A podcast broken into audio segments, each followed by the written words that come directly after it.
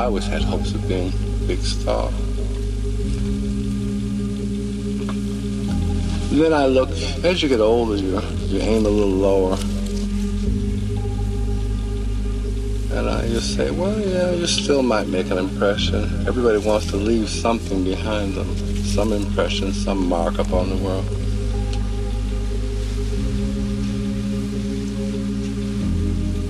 Then you think left a mark on the world if you just get through it. And a few people remember your name. Then you left a mark. You don't have to bend the whole world.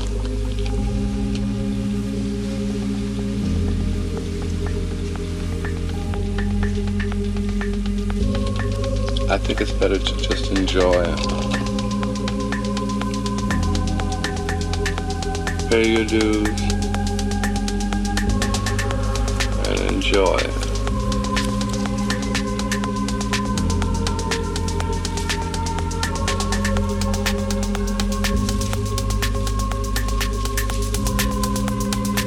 If you shoot an arrow and it goes real high,